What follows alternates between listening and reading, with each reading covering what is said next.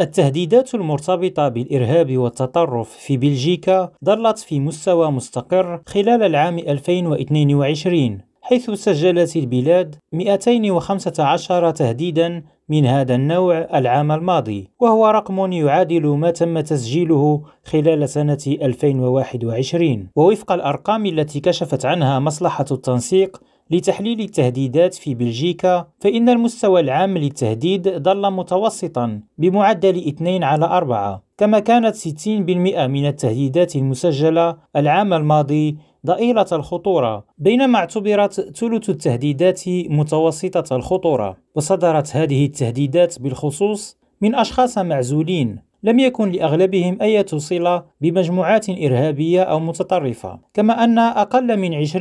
من التهديدات كانت متعلقة بمخططات